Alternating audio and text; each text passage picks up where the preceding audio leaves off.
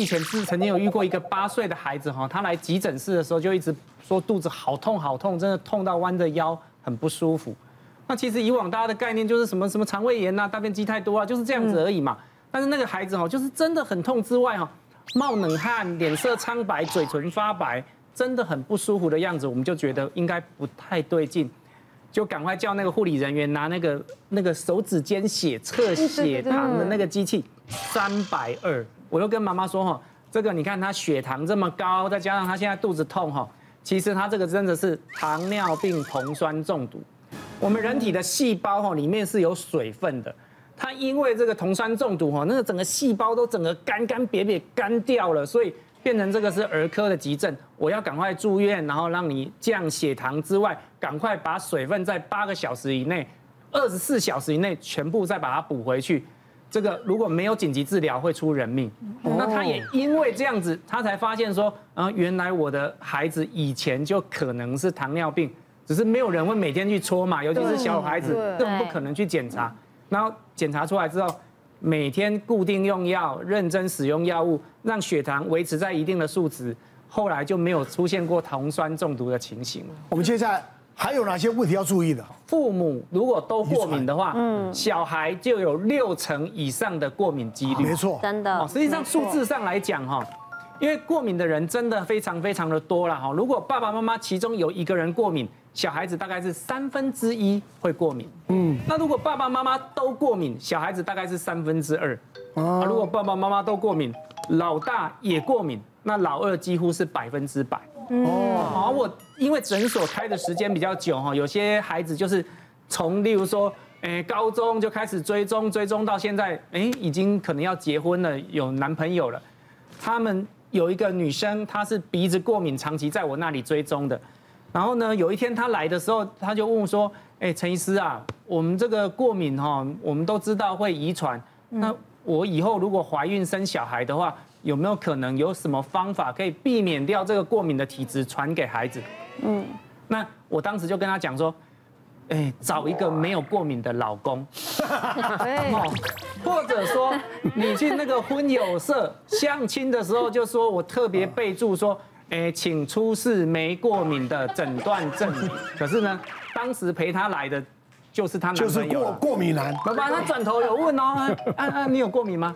然后他说没有。哎，好，好，好，那就 OK 啊，就标准了。嗯。结果隔了两年哈，他那个孩子出生就真的是气管敏感，还搞到住院呐。嗯。然后这次哈，那个女生自己来了，她说，哎。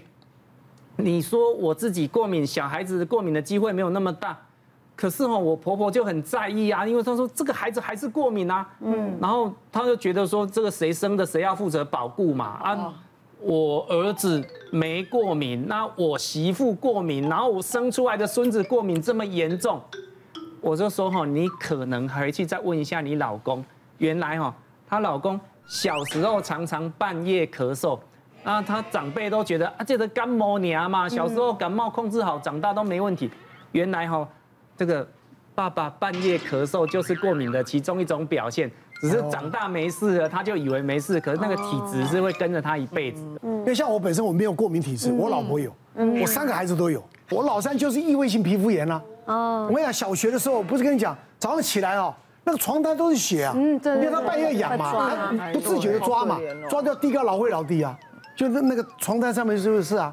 所以后来后来后来他小六就到加拿大去了，就慢慢慢比较好，因为比较干燥，但是还是没办法完全好。前一阵子呢，他因为去针对过敏源去找了一些益生菌，哎，吃的蛮好的哦，哦，还或者还是说他现在年纪比较大了。二十六岁了，是不是越来越好了？也有，也不是也有关系。不过其实过敏真的有些数字了哈。嗯，皮肤过敏、异位性皮肤炎，大概十个孩子就有一个了。哦。然后呢，气管敏感、气喘，大概五个孩子就有一个。是。鼻子过敏、鼻子敏感哦，大概两个孩子就有就有一个。对。好，那。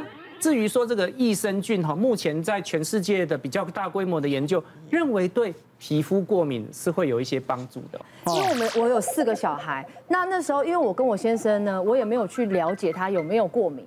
第一个小朋友生出来的时候，他顶多就可能只是肠胃的问题、腹泻或什么，我不会想到那是过敏。第二个呢是完完全全先从脂漏性皮肤炎，就是她的头顶会有一些黄黄一块一块，然后我婆婆还说要拿麻油去涂，我说不行不行，就是清水洗。好，到了一岁大概九个月的时候呢，转变成是异位性皮肤炎，关节处，然后只要有皱褶的地方，它就是抓。抓到就是他会在电风扇暑假的时候在那边哭，说好痛。痛。可是我自己面也很自责，该怎么办？然后我就去问医生，医生说：“哦，你这个总共有三部曲，你现在只走到的两部曲。”我说：“那接下来呢？”他说：“还有鼻子的。”果不其然，就是那时候一岁多两岁的时候呢，他是整个是小感冒到笑吼，是完全变紫色的嘴哦，紫色的嘴嘴唇，然后他喘不过气来，然后赶快送急诊。就是说他的那个好像是气管，气管，对，他就是整个敏感缩起来，缩起来了，住在那个透明的那个氧气罩里面一整个礼拜，然后到现在呢，我三个月都要带他去呃鼻喉科去拿那个喷剂，可是我又很担心，因为那个喷剂有人说是类固醇，你不喷，他就是就睡觉的时候都一直会这样。我说你可不可以去擤鼻涕？他说没有鼻水啊，可是我就想擤。这些症状除了痒之外，我小的时候也就是这样，就是进医院啊，然后打针啊，然后包括就是还有嘴巴 forever 都是，我现在也还是会这样，就是喉咙会特别干。但是我觉得呃，长大好像去游泳运动对我来讲好非常多，尤其是鼻子跟气喘的过敏。嗯，那也是你慢慢年纪大了。哦，过敏这件事情的改善哈，其实环境的控制再加上一些适当的药物，我觉得是可以的了。嗯，那气管敏感甚至于严重到气喘哈，我们的经验，很多人时间长大了，基本上都会顺利度。嗯嗯，那鼻子过敏这件事情哦，很多人真的会持续一辈子。那没有办法。我们甚至有控制的很不错的，然后哪一天跟女朋友上阳明山看樱花下来之后，鼻子过敏又重新出来。是，所以我都会。会告诉他说，体质会跟着他。嗯，至于你们讲药物哈，呃，有一些抗组织胺可以使用，让你鼻子比较不会那么痒，也比较不会容易去抠。然后外用的鼻喷剂真的有一点点微量的类固醇，但是它因为只是喷在鼻腔，就好像在伤口上面擦药，基本上在使用上面不会影响到全身。本身已经。习惯那种症状，他不觉得怎么样，他还要再服用药物。你讲谁？我啊，你 听不出我讲话外面鼻音吗？我这从小就敏感，我也是用嘴巴。这是你的特色，我以为你的特色是这样。我每次去看医生，我只是说我是是小感冒而已，对，好像是或者是看喉咙有什么问题，结果他都是开喷剂给我，说你这个过敏性鼻炎、鼻窦炎比较严重，应该要赶快根治。可是我已经觉得。他已经跟跟我生活了习惯了，而且我没有那么严重，我已经越越老越比较好一点点。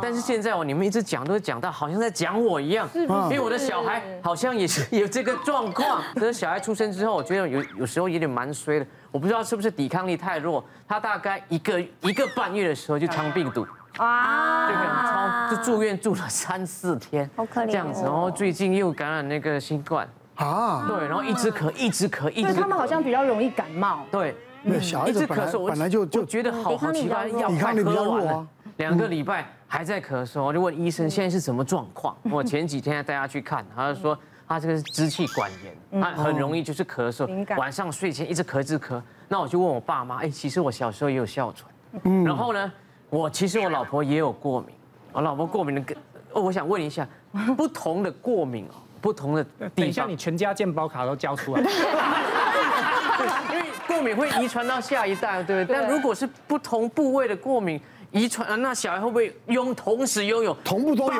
爸爸的跟妈妈的不同的都有啊？对，这个倒是有可能哈。所以我之前遇过一个阿妈，她不，她认为过敏不是一个疾病，她不想让孩子控制。嗯，但她发现她孩子上了国小之后呢，头昏脑胀。吸不到氧气，晚上睡不好，所以呢，这个数学算不出来，国文背不起来。我就跟他说：“你认真控制过敏，你的孩子成绩会进步。”他就愿意接受治疗了。嗯，但是，但是我听我听一个说法，不知道啊，他们就说了，像这种异位皮肤严严重的小孩子啊，特别聪明，有这么一说。我也都这样说服我自己。你就想说，对，真的，我周遭的医生过敏的比例也超高的啊，对不对？好。接下来有什么状况要注意的？嗯，我们讲一个粪便潜血检查，如果你是阳性的话，你癌变机会高达百分之八十，看起来好像很吓人，对不对？是。那我们要讲一下，以前哦，我们做粪便潜血检查，就留了粪便里面这种检查的时候，可能如果你是阳性，你还可以说服自己说啊，有可能是前一天吃红肉嘛，吃了什么东西染了色嘛，然后造成结果不对。但是那是因为以前我们的粪便潜血检查是化学法。这化学法比较容易受到各种食物的影响，会有伪阳性的状况。是，但近年来我们用的已经是免疫法，已经提高了。不一样哦，免疫法，如果你是阳性的话，像这种被食物影响到的比率就非常非常的低。所以如果检查到你是粪便潜血潜血检查阳性的话，很有可能就是大肠息肉哈。慢性的大肠溃疡，或者根本就是大肠癌，那不是真的是癌症，就是正在通往癌症的路上，所以这东西就不要轻忽它。像我之前有一个病人哈，四十七岁女性，其实还没有到国民健康局说可能癌变的那种高危险群，然后她本来就有痔疮问题，所以常常都会出血。所以，哎，跟着先生哎去做做健检的时候，就做了一个粪便潜血检查，哎，阳性。然后他自己就判断说，反正我就有痔疮嘛，说这个阳性不奇怪啊，不想看医生，他就摆着。